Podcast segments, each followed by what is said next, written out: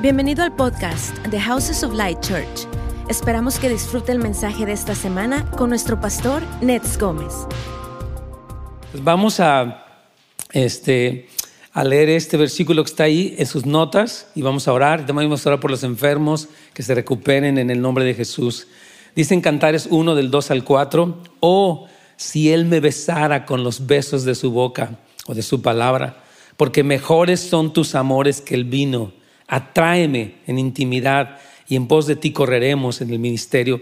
Señor, te, damos gracias porque estamos juntos y porque somos una familia y sobre todo porque tú estás en medio de nosotros, Señor. Te, te adoramos con todo nuestro corazón. Te pedimos hoy que nos hables, que nos ministres. Tu palabra tiene poder para sanar. Yo te pido que mientras tu palabra es hablada, haya liberación sanidad, restauración, Padre, gozo. Yo hablo sobre toda persona que está aquí físicamente y que está en línea también. Que tu palabra corra y sea glorificada el día de hoy, Señor. No solamente aquí en Houses, pero en toda iglesia donde se predica tu evangelio, aquí en este valle y en Los Ángeles. En el nombre de Jesús, danos corazones receptivos. Hoy oramos por cualquier persona que esté enferma. En el nombre de Jesús, oramos para que sea sano por la autoridad de Cristo Toda enfermedad, dolencia, depresión en tu vida es echada fuera. Y declaramos libertad para ti el día de hoy, sanidad en el nombre de Cristo. Jesucristo te sana el día de hoy. Amén. Gracias, Señor. Estaba viendo, como estoy estudiando las, como todos, ¿no? Yo que leyendo, cuando uno comienza el año es muy bueno comenzar con la lectura de toda la Biblia. Y estoy teniendo e-, ese tiempo de leer toda la Biblia. Y estaba viendo cómo las, las oraciones de los apóstoles eran muy simples. Por ejemplo, cuando ven a esta persona que está coja de nacimiento, este hombre que estaba afuera de la, de la puerta hermosa del templo, dice, Jesucristo te sana. Fue así de simple y el Señor los, lo levantó en ese momento. Entonces, hay oraciones simples. ¿Sabes? Cuando ves un problema grave, tu oración puede ser muy simple. Señor, tú lo sanas. Así, así obra Dios. muy bien, quiero darles un pequeño repaso porque yo sé que ya han sido meses de que no hemos podido estudiar este libro y quiero repasar qué hemos visto en cuatro capítulos del libro de Cantares. Y recordemos, hermanos, que este libro se trata de la jornada espiritual de la novia, o sea, de nosotros. ¿Cómo es que tú y yo vamos creciendo en nuestro amor para hasta convertirse en un amor maduro? Al principio, así como los novios, ¿no? Tienen un amor emocional, te amo y, ah, ¿verdad? Cuando, te veo siento mariposas y, este, etcétera, ¿verdad? Y ya después, cuando uno va ya una persona son novios, luego se casan, ya ahí es donde se ve el amor. ¿A poco no? Todos los casados, ¿verdad? Cuando uno ya, ya se casa, uno dice, ok, ahora sí puedo decirle que la amo, ya, ya la conozco, ¿verdad? O ya me conoce. Y ahora sí puedo decir, te amo, mi amor, ¿verdad? Entonces, es lo que pasa con nosotros. Tenemos un amor por Dios, pero ese amor Dios quiere que madure. Amén. Y especialmente en estas épocas, hermanos, mientras las cosas se ponen más difíciles, el Señor quiere que tu amor crezca, que sea un amor no tanto emocional, aunque es hermoso que sea emocional, pero también que sea práctico, que sea osado, que sea valiente. Entonces, ella eh, madura en intimidad y también en servir al Señor. Esa es lo que la jornada que ella tiene. Y lo hace, fíjese bien, por favor escuchen todos, es mientras ella es besada o ministrada por la palabra. Hermanos, escuchen bien esto. Nuestra meditación diaria de la escritura es esencial. De verdad, yo quiero reiterarte, te lo he dicho por años desde este púlpito y lo voy a seguir diciendo de verdad. No solamente de pan vive el hombre, sino de toda palabra que sale de la boca de Dios. Aquí esta mujer lo que dice es, bésame con tu palabra porque eso es lo que me mantiene, lo que me hace crecer. En el capítulo 1 vemos que ella reconoce eh, algo que le pasa y es que dice, yo soy morena, o sea, se da cuenta, yo tengo problemas, tengo, en mi alma hay oscuridad, pero algo tremendo es que ella dice, soy morena pero codiciable. En inglés dice dark but lovely. Y eso quiere decir que nosotros, aunque, fíjese, fíjese bien por favor, aunque tenemos luchas, aunque tenemos debilidad, aún así somos amados por el Señor. E, este mensaje de cantares es muy central, porque nosotros a veces tendemos a ser como muy religiosos. No, pues yo soy bien chafa y estoy mal y ellos están mal y yo estoy mal y ella está mal. Así que conjugamos el verbo estar mal con todos. Yo estoy mal, tú estás mal. y a veces en eso no nos damos cuenta que sí es verdad. Tenemos luchas, pero hay alguien que nos ama, nos anhela y es Jesucristo. Y en este libro lo está repitiendo. Él te dice, date cuenta de eso. Tal vez alguien te falló, alguien te traicionó, alguien te rechazó, pero yo te amo. Así es el amor de Cristo, hermanos. Entonces, algo que ella también entiende que es impresionante y lo vamos a ir eh, pues repitiendo porque el Señor quiere que lo repitamos, es que ella se da cuenta cuán hermoso es su amado. O sea, ella dice, wow, dice ahí en el versículo 16, he aquí tú eres hermoso, amado mío y dulce. Las personas a veces cuando tienen una religión, la religión es aburrida de que ir a la iglesia, wow, ¿no? y, es aburrido. Pero cuando tú conoces la hermosura de Cristo, hay un deleite en ti. De verdad, y ese deleite nunca se acaba. Ahorita me pasó durante la alabanza, no sé si les pasó a muchos de ustedes, yo creo que sí, mientras ministraba Edgar y todo el equipo. Ay, no sé, una, una unción tremenda. La verdad, estaba llorando otra vez y veía que mi hija me veía llorar y como que, papi, es que siga. Son 45 años de haber conocido a Cristo y, y él se ve cada vez más hermoso, la verdad. nunca se cansa uno, uno nunca se, Nunca, hermanos. Ahora, algo que vemos en el capítulo 2 que es bien tremendo es que ella está en esta como deleite, wow, eres increíble, pero de repente como que se acomoda. Dice que ella se acuesta debajo de la sombra del manzano y la sombra, eh, la, o sea, la sombra del manzano, de este árbol, representa la obra de Cristo consumada en la cruz. Y ella dice, yo estoy feliz. Y lo que ella dice, mi única meta es estar feliz espiritualmente hablando. Quiero disfrutar este tiempo, ¿verdad? Ah, dice ahí en el, en el 2, 3, 5, bajo la sombra del deseado me senté y su fruto fue dulce a, pues, a mi paladar, no mi palabra está mal ahí. Me, llevó a la casa del banquete y su bandera sobre mí fue amor. Susténtame, confórtame porque estoy enferma de amor. Ella está feliz. Me encanta, soy cristiano, fui a mi retiro, wow, quiero, ¿verdad? Y, está en esa... Eh, momento muy emocionante, muy, muy tocada, pero el Señor hace algo con ella y lo hace con todos nosotros. Dice, quiero que salgas de tu zona de confort. Quiero que vayas donde no has ido. Quiero que hagas lo que no has hecho. Quiero que sirvas en lo que no has servido. Y es lo que el Señor hace con nosotros. Oh, ¿me amas mucho? Sí, como no, te amo mucho. Ok, ponte, no sé, de decán, entra para la escuela de discipulado. Ay, pero es que no puedo, es que me canso, es que no entiendo las computadoras. Hazlo.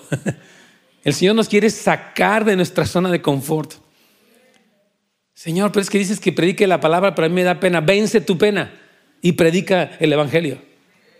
O me dices que venga para la casa de oración, es que me duermo. Pues ve y vence tu sueño.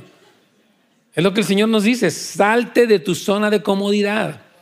Miren, hermanos, el amor de Dios es tal que no nos va a dejar estancados.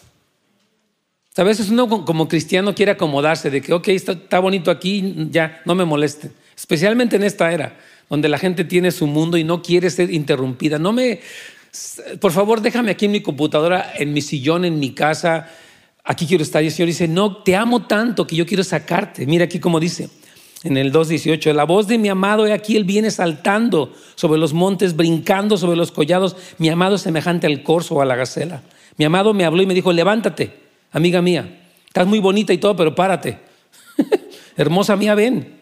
Eres un, qué, qué, bonito de cristiano, ahora párate y haz algo. Muéstrame tu rostro, hazme oír tu voz, porque dulce es la voz tuya y hermoso es tu aspecto. Le está diciendo, ponte a orar, intercede por la nación, ora por Israel, ora por la iglesia, ora por los perdidos. Me encanta cuando tú oras. Es lo que el Señor está sacándola. Eh, yo estoy resumiendo lo que hemos hablado ya por de hecho, 21, 20 semanas hemos hablado de este tema, 20 enseñanzas hemos dado de, cantares. Y este, aquí Jesús se presenta como alguien que, viene brincando sobre las montañas y dice, ok, así como yo he brincado sobre los obstáculos, quiero que tú brinques sobre los obstáculos. ¿Qué cosas en tu vida, mi hermano, han sido un obstáculo o fueron un obstáculo en el 2020? ¿Qué cosas se te hicieron difíciles? ¿Qué cosas sentiste que no podías. Dice, Señor, ok, quiero que brinques eso. Ningún amén. Entonces, él, dice, quiero que vayas más allá conmigo. Y, y, es un llamado, ¿y sabes qué hace la doncella? Ya saben qué hace. ¿Qué hace? No hace nada. El Señor la llama le dice, ven, y ella dice, ay, no, aquí estoy bien. Y muchos cristianos así, hermano, regístrese. Ay, no, no, no, ahorita no, no me hablen de eso, pastor. Yo ahorita eso de libros y de estudiar y, no, no, por, no, por favor, no. Sí, Señor, ok. Y, y cuando ella se pone así, ¿saben qué hace el Señor? La disciplina. Wow. La disciplina. Y sabe que la disciplina de Dios es que el Señor retira su presencia manifiesta. Le dice, ¿sabes qué? Ok, no quisiste ir, te voy a dar una pequeña lección. Quiero que te des cuenta. Y, hay mucho cristiano que a veces se siente vacío, se sienten secos, no sienten nada. A veces no sienten la presencia de Dios. Y no es que Dios no esté, es que el Señor te está disciplinando. Dice, ¿qué haces cuando el Señor esconde su rostro de ti?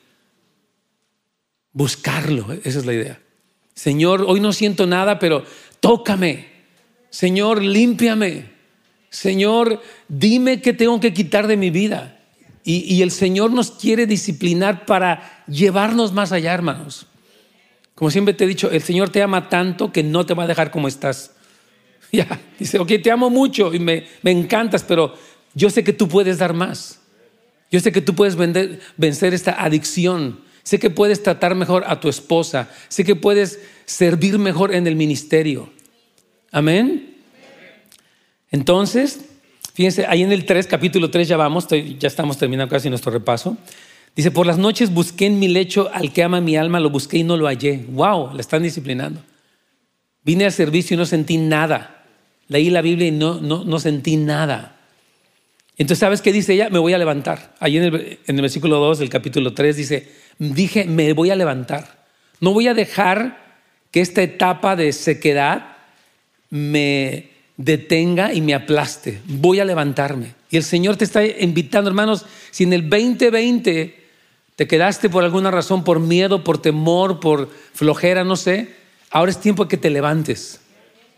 Por eso yo creo que estas escuelas y todo lo que está pasando es una oportunidad de decir, reactívate, reactívate. Amén. Entonces dice que apenas hube pasado de ellos un poco, hallé luego al que ama mi alma. Ella se levanta, fíjese qué, hermoso es esto. Y, el Señor se encuentra con ella y dice, ok, ya te decidiste, me voy a encontrar contigo. Es lo que el Señor hace. Vamos a la página 2, dice, ante esta disciplina, ella se levanta rápidamente dejando su pasividad. ¿Cuántos van a dejar toda pasividad en sus vidas? Amén. Bien, hermanos. Y en respuesta a su obediencia, regresa a la presencia de Jesús. Mire, yo, yo, le quiero comentar eso personalmente. He pasado momentos donde no siento nada. Nada. Hay, hay, veces que estoy en un set y mi mente está distraída y Satanás me está atacando. De verdad, se los digo, ¿no? Y no es como que, ay, el pastor que, me ve ahí, pero estoy en una lucha.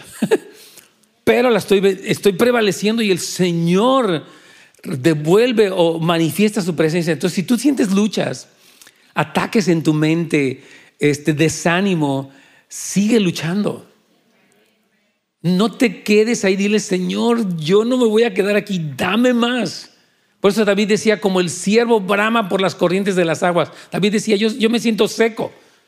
Está hablando de un, de un venadito que está en un, en un desierto y dice, tiene sed y, ve todo seco. Y mucho cristiano está así. Siento todo seco, siento todo difícil, está árido, no hay nada. dice, así te deseo. Entonces Dios de verdad, hermanos, quiere que cuando nos sintamos en esas etapas de sequedad, lo busquemos y entonces Él irrumpe con su presencia. Yo he visto cómo el Señor me refresca otra vez. De hecho, lo que dijimos en este ayuno era eso, que el Señor nos iba a estar refrescando. Y yo sé que el ayuno a veces es cansado, pesado, a veces uno tropieza, pero Dios quiere recompensarte. Es lo que estábamos cantando el día jueves cuando terminamos nuestro ayuno aquí en la casa de oración. Estamos, Señor, manda tus recompensas a los que ayunaron. Manda el sueño que le va a dar claridad. Manda la palabra que le va a dar vida. Manda el gozo que tal vez había perdido. Y el Señor lo hace, hermanos. Es tremendo. Ahora, en el capítulo 4, me encanta, y de hecho aquí vamos, hoy vamos a ver, dicho, el versículo 8 en adelante. Pero en el capítulo 4, Jesús empieza a hablarle a ella. Con, y vemos el corazón profético del amado rey esposo. Él empieza a decirle, ¿sabes qué? Tú estás hermosa. Tú estás preciosa y le, empieza a declarar quién es ella. Y de veras que eh, eh, yo les animo que escuchen la última predicación, de hecho, para que agarren más el, hilo de lo que estamos enseñando. Pero Jesús empieza a afirmar ocho virtudes, dice tu cuello, tus piernas, le dice tus pechos, le, habla, le habla acerca de la capacidad que ella tiene para alimentar a otros. Algunos deben acordar que hablamos de eso. Entonces él empieza a hablar. ¿Sabes qué? Me encanta, es lo que veíamos la última vez, cuando oras. Me encanta cuando predicas a otros. Me encanta cuando eres una bendición. Él empieza a decir, me gusta eso. Cuando te niegas a ti mismo, el Señor empieza a reconocer, aunque ella no se niega perfectamente, aunque ella no obedece perfectamente, le dice, me gusta que te determines y que quieras avanzar. Amén. Estudiábamos cómo el Señor ve lo que está en nuestro corazón. A veces nuestra obediencia no es completa, pero Él ve nuestra, nuestra determinación, nuestra decisión. Señor, te quiero obedecer y de repente obedeciste no todo, Señor, pero aquí estás. Amén. Amén. Ese es el, el, corazón de nuestro Dios y por eso lo digo aquí en el párrafo J. Párrafo J dice, nuestra obediencia aunque no es perfecta, cautiva el corazón de Jesús. Por lo tanto, podemos recibir con seguridad la misericordia afectuosa del Señor y sentir su deleite en cada paso del proceso de nuestro crecimiento. Amén. Quiero repetirte esto. Tú estás, no sé qué tiempo tengas de cristiano, puedes tener un año, cinco, diez, veinte, no sé cuántos. Y tú todavía te falta crecer. Amén. Te faltan cosas en tu vida que no han madurado. Y tú dices, me falta mucho, y Señor, ok, sí te falta, pero te amo. Aunque te falta, aunque no has crecido en estas áreas, yo quiero afirmarte que te amo. Quiero afirmarte que vas bien. Quiero afirmarte que me gusta tu deseo de buscarme. Amén. Ese es el corazón de nuestro Dios. Entonces, la revelación de que un creyente sincero es hermoso para Dios, aún en su debilidad, es fundamental para crecer en la gracia. O sea, para decir, Señor, ok, tal vez este ayuno no fue perfecto, pero amén, tú me amas. Tú tienes una recompensa. Tal vez esta, esta semana traté de, leer la Biblia varios días, pero no lo hice. Y, pero, Señor, estuve luchando y aquí estoy, Señor, está bien, sigue. Tú eres transformado cuando, cuando ves que Dios no es un Dios cruel. Nuestro Dios no es un Dios cruel. Es un Dios que te anima que te levanta, que te sostiene, que te perdona, también que te exhorta, pero es, un buen Padre. Amén, gloria al Señor. Ahora sí vamos ya con nuestro tema de hoy. Este fue nuestro breve repaso. Está bien, tomamos un tiempo, pero es bueno retomarlo. Dice aquí en Cantares 4.8, ven conmigo desde el Líbano, oh esposa mía. Mira desde la cumbre de Amana, desde la cumbre de Senir y de Hermón, desde las guaridas de los leones, desde los montes de los leopardos. Este versículo está increíble. Así, ¿qué significa, pastor? No entiendo ni jota. No te preocupes. No te preocupes, vamos a, estudiarlo. ¿Sabes qué? Eh, lo pongo ahí en el título. Es el llamado de guerra espiritual. Dice, ok, ya rompiste tu pasividad. Ya saliste de estar debajo del manzano, un cristiano pasivo, disfrutando, bendíceme, bendíceme Dios. Ya saliste de ahí, qué bueno. Ahora ven a pelear batallas conmigo. Hermanos, yo quiero decirles algo, por favor, escuchen bien. Lo que estamos viviendo en este país es una guerra espiritual. De verdad. Estamos en un cambio de gobierno y vamos a orar por el presidente Biden y por, la vicepresidenta Kamala Harris. Vamos a hacerlo. Pero hay, hay, una guerra espiritual. Y dice, Señor, ok, quiero que ahorita vengas conmigo y él le llama, tú eres una novia guerrera. Una vez Mariano nos dio esa, dice que Dios, le dio ese sueño, ¿verdad? Que veía a la novia con botas de soldado. ¿Se acuerdan? ok, dice, tú eres un cristianito ahí, que, ok, ahora te quiero pedir que, quiero animarte que pelees la batalla conmigo.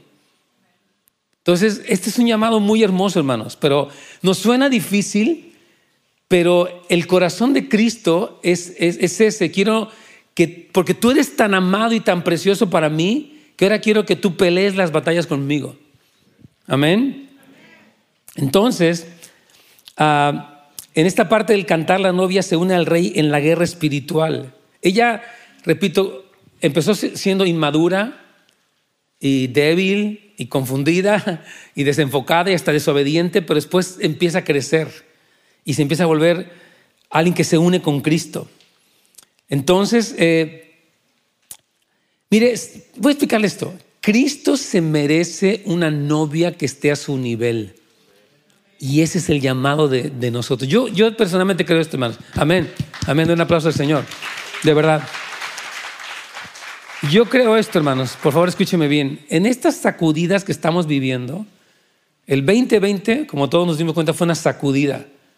Esta crisis de salud, esta, este COVID que continúa, la economía que fue afectada, las iglesias que fueron cerradas, todo, todo el cambio y ahorita estas cuestiones continúan. De hecho, ahorita, pues ustedes saben que está esta segunda cepa de este virus y está este gobierno que va a ser mucho más estricto y mucho más represivo, obviamente, en cuanto a...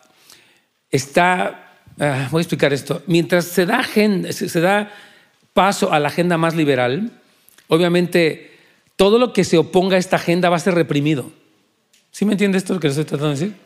Entonces es probable que la iglesia recibió la presión del COVID y continúa, recibió la presión de la economía porque la gente perdió trabajos y cosas, y ahora viene la presión de un poco más de persecución. Dice, Señor, ok, pelea mis batallas, quiero que tú pelees estas batallas conmigo. El Señor dice, quiero que en esto tú te hagas fuerte. Hermanos, nadie se hace fuerte en la comodidad. Es en la dificultad, es en el desafío que tú creces. Y esto que viene es un desafío y es para que tú crezcas y te vuelvas, nos volvamos a nivel tanto local como global en todo el mundo, una iglesia que está con Cristo, que, anda como es digna de su llamado.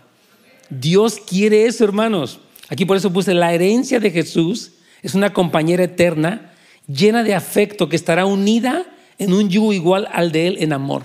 Miren, hermanos, Cristo soportó traición, la iglesia va a soportar traición. Cristo soportó persecución y la cruz, la iglesia va a soportar la persecución y la cruz. Amén. No suena fácil, dice Señor, no inventes, ¿a poco está tratando? Dice Señor, ya, mi hijo es fuerte y tú vas a ser fuerte. Mi hijo es valiente y tú vas a ser valiente. Mi hijo me obedeció hasta la muerte y es lo que tú vas a hacer. Entonces, el Señor, amén, el Señor nos está llevando, hermanos, a, a ese nivel de crecimiento. Ese es nuestro desafío. Por eso estamos en este gimnasio de Dios. God's gym. de veras, eso es un gimnasio de Dios, dice el Señor. Pero es que este año me dio COVID, este año me quedé, no tuve dinero, este año me sentí deprimido. Dice Señor, te estoy entrenando. Es lo que hablábamos de la disciplina, ¿se acuerdan también la vez pasada cuando hablábamos de cómo la disciplina de Dios es para nuestro bien? Entonces, por eso, porque miren, dice la Biblia, oigan esto, qué increíble es esto, dice la Biblia que Cristo se va a presentar a sí mismo una iglesia gloriosa que no tiene mancha ni arruga ni cosa semejante. Y es lo que está haciendo el Señor, que en estas presiones te estoy purificando, estoy quitando de ti lo que te estorba. En estas presiones estoy eh, haciéndote más santa, más, más fuerte. Y eso es lo que está pasando, hermanos. Entonces, si sentiste que no aguantaste la presión del 2020, fortalécete en el Señor. Porque yo sé que suena difícil. Esto que decimos no es fácil, pero tenemos que ser realistas. Yo no puedo pintar un, un panorama. Hermanos, todo va a ser color de rosa. Todo va a ser como si estuviéramos en Disneylandia, happiest place on earth no, no, o sea, va a ser duro, pero el Señor dice, yo voy a estar contigo. Y tú vas a salir del desierto recostado en el pecho de tu amado. Tú vas a salir de esto mejor. Amén. Yo de verdad incluso siento esto, hermanos. Esta iglesia los que nos están viendo en línea salieron mejor en el 2021 delante de Dios. Yo sí creo de verdad que Dios nos limpió, nos purificó. Mira, a mí yo estoy sorprendido, se los digo de, de verdad, de todo corazón. Después de casi un año que se suspendieron, por ejemplo, las reuniones en las casas prácticamente, tenemos, cuando yo me reúno con los líderes de aquí, los líderes de, los grupos de, amistad, a mí me sorprende que tenemos como ciento, yo tengo 120 personas cada, el primer lunes y el tercer lunes de, de cada mes, y no faltan. Los líderes de nuestra iglesia se han sostenido. Miren, les dio COVID, perdieron familiares, estuvo tremendo, se enfermó el esposo, la esposa, los hijos, y aquí están. Y dicen, no me voy a despegar. Ah, ah, yo no soy un cristiano convenenciero que si me va bien me, me, quedo y si me va mal me voy. Dicen, no me fue muy bien, pero aquí estoy. Yo, veo aquí a la familia Alfaro, les han pasado cosas tremendas, pero aquí están. De verdad, hermanos. Pasaron por cosas duras y aquí están. Entonces Dios dice, ok, estoy formando una iglesia fuerte que va a aguantar la presión del último tiempo y va a estar cantando mis alabanzas. Eso es lo que el Señor está haciendo, hermano. ¡Wow! Entonces el Señor le dice, ven conmigo desde el Líbano. Jesús invita a la doncella a venir con él desde los montes del Líbano. Y, esos son eh, unas montañas que en el año para Israel se ve eh, estos montes que, o sea, que se distinguen como a la distancia. Y el Líbano, vamos para el párrafo, se refiere a un área geográfica, la cual es una cordillera montañosa, Senir, Hermón y Amana. Son picos montañosos. De hecho, el Hermón tiene nieve. Aunque Israel es un lugar eh, caliente o bueno, de clima como el de California, cuando uno ve el Hermón, ve que arriba de ese lugar hay nieve. Y de hecho, estamos 133 dice que habla de ese rocío, etcétera. No voy a entrar en mucho detalle, pero hay esas montañas. Dice el Señor, fíjate lo que está diciendo el Señor, quiero que te subas conmigo a la montaña. Y en esa montaña hay dos cosas. Vas a ver más claramente lo que pasa, pero ¿sabes que hay en esas montañas? Hay leones y leopardos. o sea, ¿qué, quiere decir esto? Escuchen bien. Un cristiano que se sube a la montaña con Cristo empieza a ver las cosas de una manera diferente. Ve, dice Señor, esta prueba no es para que yo me muera, es para que yo compre oro del Señor. Esta prueba es para que yo me haga más fuerte.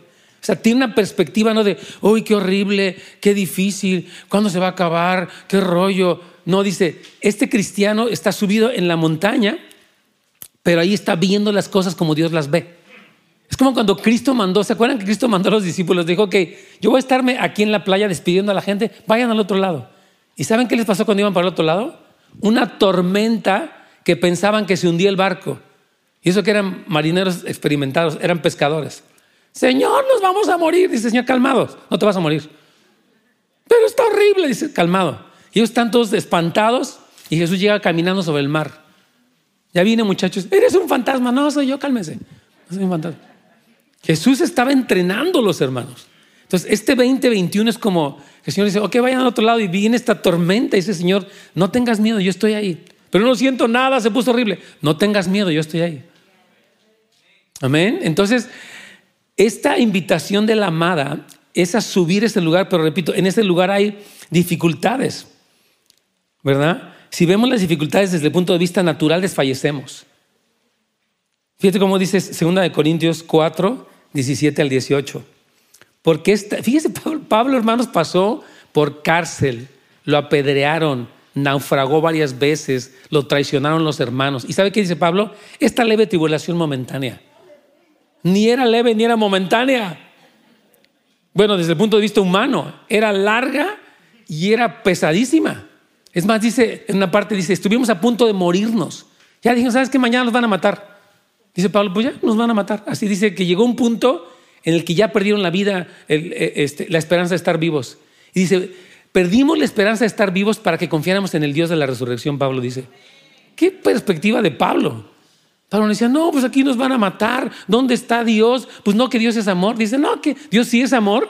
Pero en este momento donde me voy a morir, tal vez me muera mañana, tengo esperanza en la resurrección de los muertos. Tremendo, hermanos. Entonces tú y yo tenemos que tener una perspectiva divina de lo que nos pasa, no una perspectiva terrenal.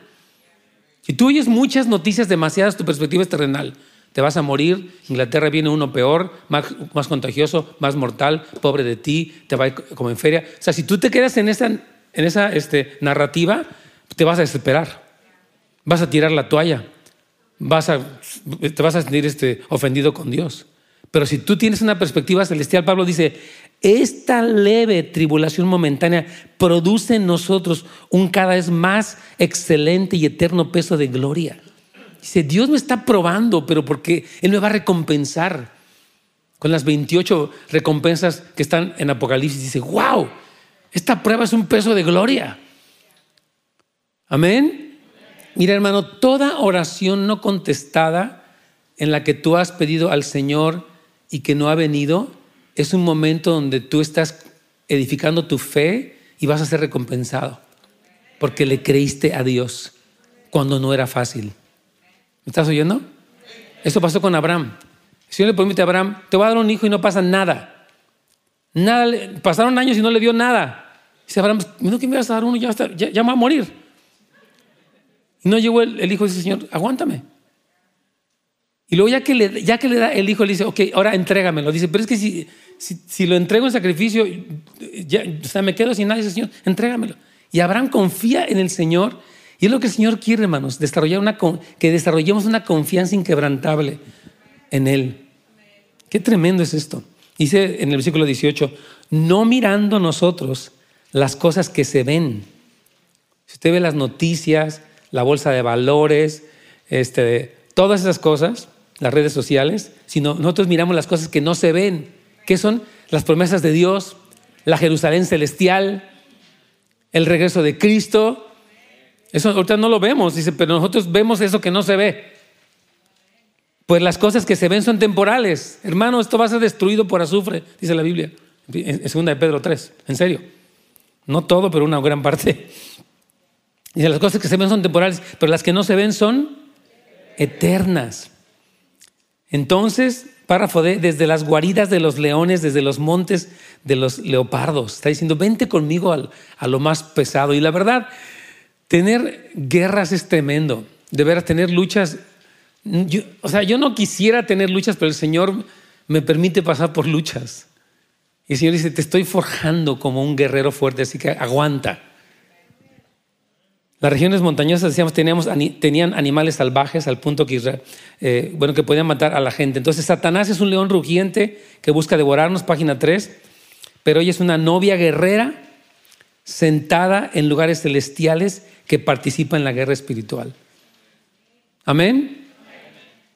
A ver, rápido, te voy a hacer una pregunta de, te voy a decir que de primaria, pero no sé si sea de kinder.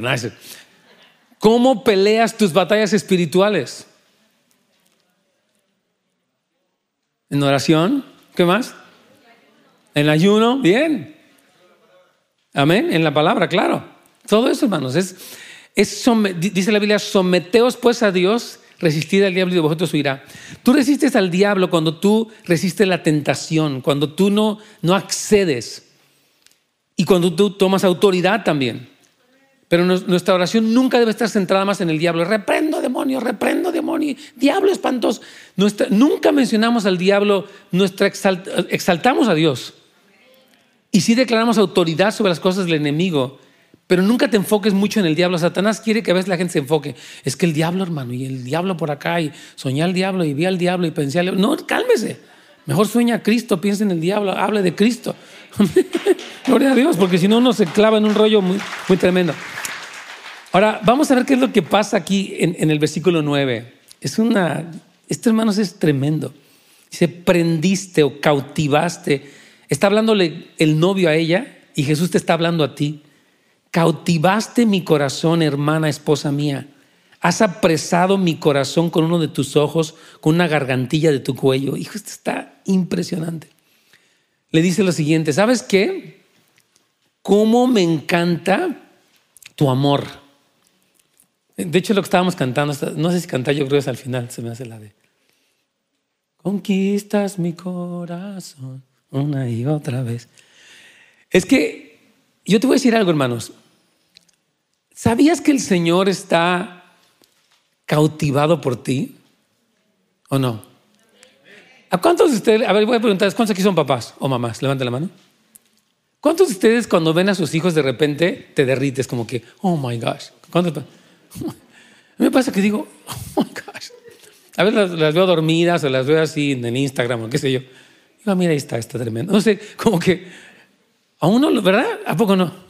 Los hijos lo, ponen a uno así como que lo derriten a uno. Dice, así como tú te derrites por tu hijo, yo me derrito por ti. De verdad, está diciendo, prendiste mi corazón y le llama dos cosas, eres mi hermana y mi esposa. Eso es un privilegio increíble. ¿Sabes qué es llamado el hermano de Cristo? Es ser de la familia celestial.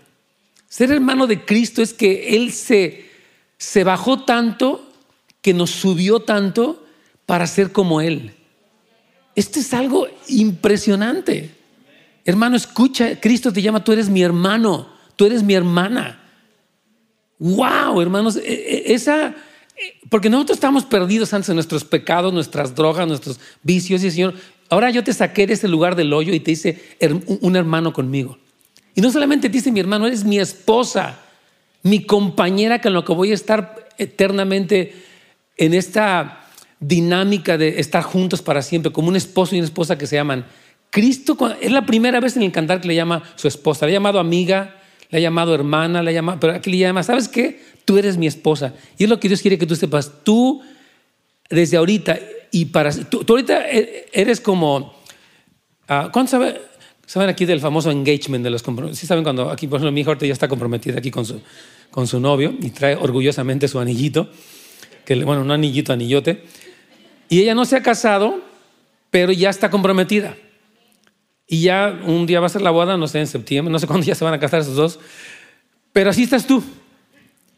Tú ahorita estás comprometido y estás esperando la boda. Porque tú ya eres la esposa. En Israel, cuando las mujeres, quiero decirle eso a, Sharon, cuando las mujeres se comprometían ya estaban casadas. De hecho, cuando María estaba comprometida con José, dice ella, por eso cuando se halló embarazada, eh, él tenía que apedrearla, aunque no se había llevado a cabo la, la boda todavía, el compromiso ya era como una boda, ya, era un compromiso ya para siempre. Así estás tú ahorita. Tú ya eres la esposa de Cristo. Todavía no, amén, amén. Todavía no has caminado por el pasillo con Él, pero vas, ya, ya estás en ese camino. Entonces Cristo dice, tú eres mi esposa y eres mi hermana. Y ella dice, pues es que yo estoy bien chafa. Ok, eres mi hermana y mi esposa. Así nos sentimos nosotros, Señor. Yo todavía me falta el Señor, ya, pero tu identidad es ser la hermana de Cristo o el hermano de Cristo y eres la esposa de Cristo, aunque estás todavía en este proceso. Pero dice Señor, tú me cautivas. Esto es tremendo. Entonces repito aquí esto, ¿no? Muchos creyentes no saben que Dios está lleno de emociones de gozo o deleite, aunque podamos sentirnos tan quebrantados. Yo a veces cuando, cuando me paro en la mañana para orar, no sé si les pasa, uno se levanta y dice, Señor, hijo, este día no me siento bien, o sea, como que amanecí de malas o amanecí, no sé, hasta tuve un sueño raro y me siento cansado, desanimado. Y dice, Señor, te amo. Me caes súper bien. Me encanta que vas a hablarme ahorita. Pero, Señor, es que a veces no sé ni qué decir, pero aquí estás. Así es nuestro amado, hermanos. Tú tienes, pídele, Señor, revélame tu amor. Tú tienes que orar, Señor, muéstrame cuánto me amas para que yo me permanezca, aunque tenga luchas, problemas, dificultades, persecución, yo me sepa que soy amado. Amén. Debemos entender el afecto de Dios por nosotros, porque nunca tendremos más pasión por Dios de lo que comprendamos acerca de su pasión por nosotros. Esta parte me encanta. Yo creo que los que más aman a Dios es porque saben que son más amados. Y creo que los que menos aman a Dios es porque no se dan cuenta que tan amados son. ¿Me entiende? Porque si soy tan amado, lo mínimo que puedo hacer es responder ese amor. Pero si me siento condenado, pues difícilmente llego ni a la iglesia, me da flojera. Entonces, hermanos, tenemos que entender este afecto. Señor, muéstrame cuánto me amas. Amén. De hecho, en el, en el 7.10, ella ya dice algo, dice, yo soy de mi amado y mi amado, Él es mío. Ella concluye, ella es transformada por la revelación del amor de Dios. Y es lo que Pablo oraba, Señor, que sepan, que se arraiguen en el amor, que conozcan lo ancho, lo alto, lo profundo, lo eterno de tu amor. Muéstrale al Señor, pídele al Señor que te muestre. Si te sientes desanimado, cansado, aburrido, atacado, dile, Señor, muéstrame tu amor. Es lo que hacía David. Cuando David caía, decía, Señor, lávame, límpiame, devuélveme el gozo y échame todo lo que, como que dame ese combustible para seguir. Amén.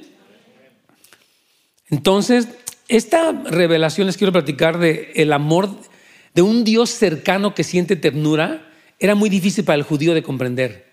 Dios está ahí arriba en el cielo, viendo los asuntos cósmicos del universo, y yo estoy aquí que no pasa el camión, ¿no? Y Dios no, no está en eso. Dice, Señor, yo estoy ahí cuando, cuando empezó a llover y tal vez el baste dejó. Dice el Señor que Él está ahí, hermanos, Él está involucrado en nuestros asuntos. Él es un Dios que se compadece de nosotros. Mire cómo dice Hebreos 4:15.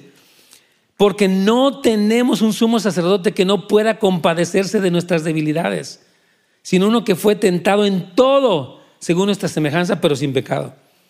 Tú tienes que entender, Señor, líbrame de este concepto religioso. Si tú sientes a Dios distante de ti, es que eso es religiosidad. Si tú sientes más condenación que aceptación, es religiosidad. Si tú sientes más vergüenza que esa gracia de Dios, es religiosidad. O sea que en pocas palabras no seas religioso. La verdad. Don't be religious. Be a son and a daughter that are so loved by the Father. De veras, hermanos, Cristo dijo, como el Padre me ha amado, yo así os he amado, permanezcan en mi amor. yo estaba orando por ustedes este versículo hoy en la mañana. Digo, Señor, muéstrales a la iglesia que tú los amas con el mismo amor que el Padre te amó y que se queden allí. Usted viva en ese amor. Tuve un problema en el trabajo, no sé qué sucedió, se me descompuso el carro, o la lavadora no prendió, o lo que sea. Ok, yo soy amado. Hoy soy amado, hoy ese amor me sostiene. Amén. Mira, cuando tú recibes ese amor, es más fácil que tú obedezcas. Hay tres tipos de obediencia, lo hemos hablado. Una es la persona que obedece porque tiene miedo de las consecuencias. No, pues si hago algo así me cachan, no, hombre, olvídate. No, yo mejor no veo el internet porque si mamá me abre mi teléfono y me ve que estoy viendo pornografía, me meto en un problema. Ok, obedeció por miedo a la consecuencia y no está mal. Está bien que se, dé cuenta. Pero esa obediencia por, por temor es muy frágil. El otro tipo de, obediencia es el que, bueno, voy a obedecer porque tengo que hacerlo. Pues no quiero dar mi diezmo, pero pues ni modo, dicen que hay que darlo. Pues ahí va mi diezmo, ni quería, Señor. Ok, esa persona está obedeciendo pues porque tiene que hacerlo, lo cual sí tiene que hacerlo. Pero la obediencia más hermosa, Señor, aquí está mi diezmo, claro que sí. Tú me amas, Señor, tú me has sostenido, yo te doy gracias, Señor. Aquí está, a veces no sé si me alcance, pero confío en ti. Y, esa respuesta al amor de Dios se puede sostener más fuerte. Aunque venga el problema, pues está dura la cosa, pero yo voy a seguir con el Señor. Por eso dice en Apocalipsis 12, 11, dice, y ellos han vencido a Satanás por medio de la sangre de Cristo y menospreciaron sus vidas hasta la muerte. O sea, mire hermanos, Dios va a llevar un punto a la iglesia. Mira, yo quiero explicar esto un poco, que es un poco duro, pero toléreme. La iglesia estaba con Dios porque le convenía. Pues Dios me provee. Yo todo lo tengo, yo todo lo... ¿verdad? Pero ¿qué pasa cuando no te proveyó como esperabas? ¿Vas a seguir? Dice, ok, sí voy a seguir. Esa es la iglesia que Dios quiere tener ahora.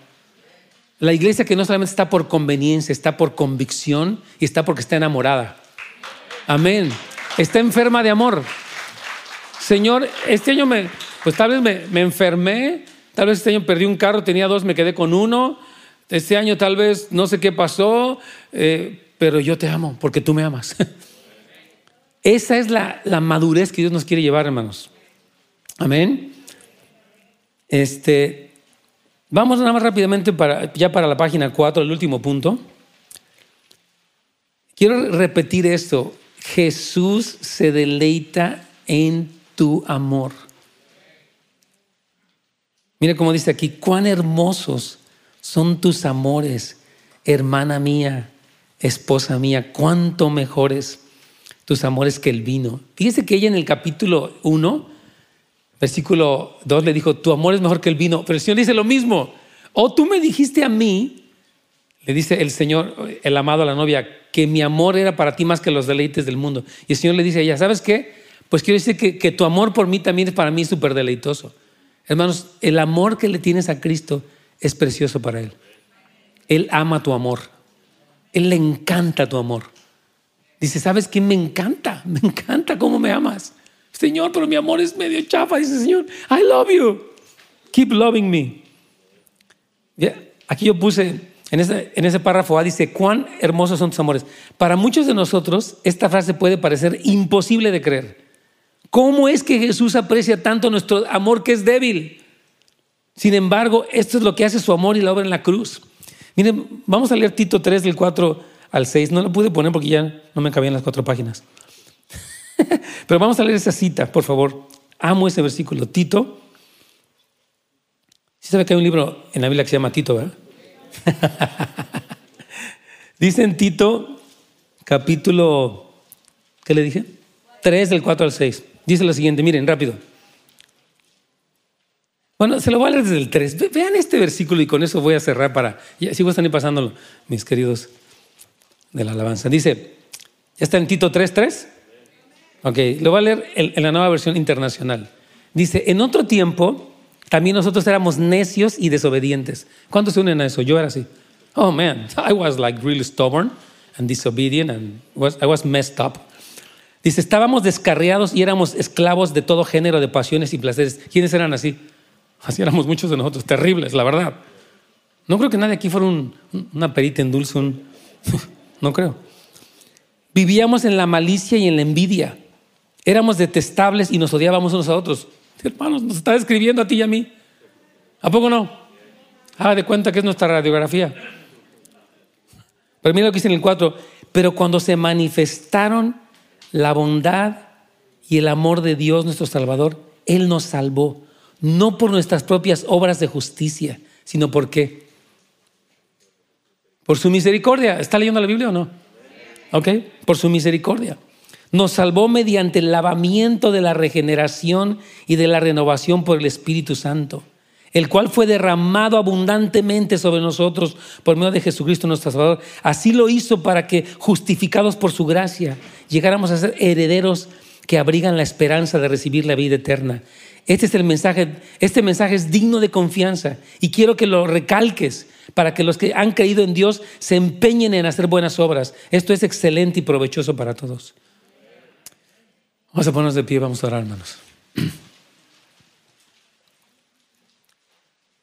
Y conmigo, Señor, te doy gracias por el amor que me tienes, a pesar de mi quebranto. Y Señor, aunque se me haga difícil de creerlo, tú te deleitas en mi amor. Y me estás invitando Dígalo conmigo, me estás invitando a ir a la montaña contigo, Señor. A ver las cosas como tú las ves, desde la perspectiva celestial. Y aunque haya guerra, Señor, aunque haya dificultad, aquí voy a estar, Jesús. Tú estás por mí y yo estoy por ti, Señor. Gracias, Señor. En el nombre de Jesús. Gracias por sintonizarnos. Para más información de nuestro ministerio, recursos y horarios, visite housesoflight.org.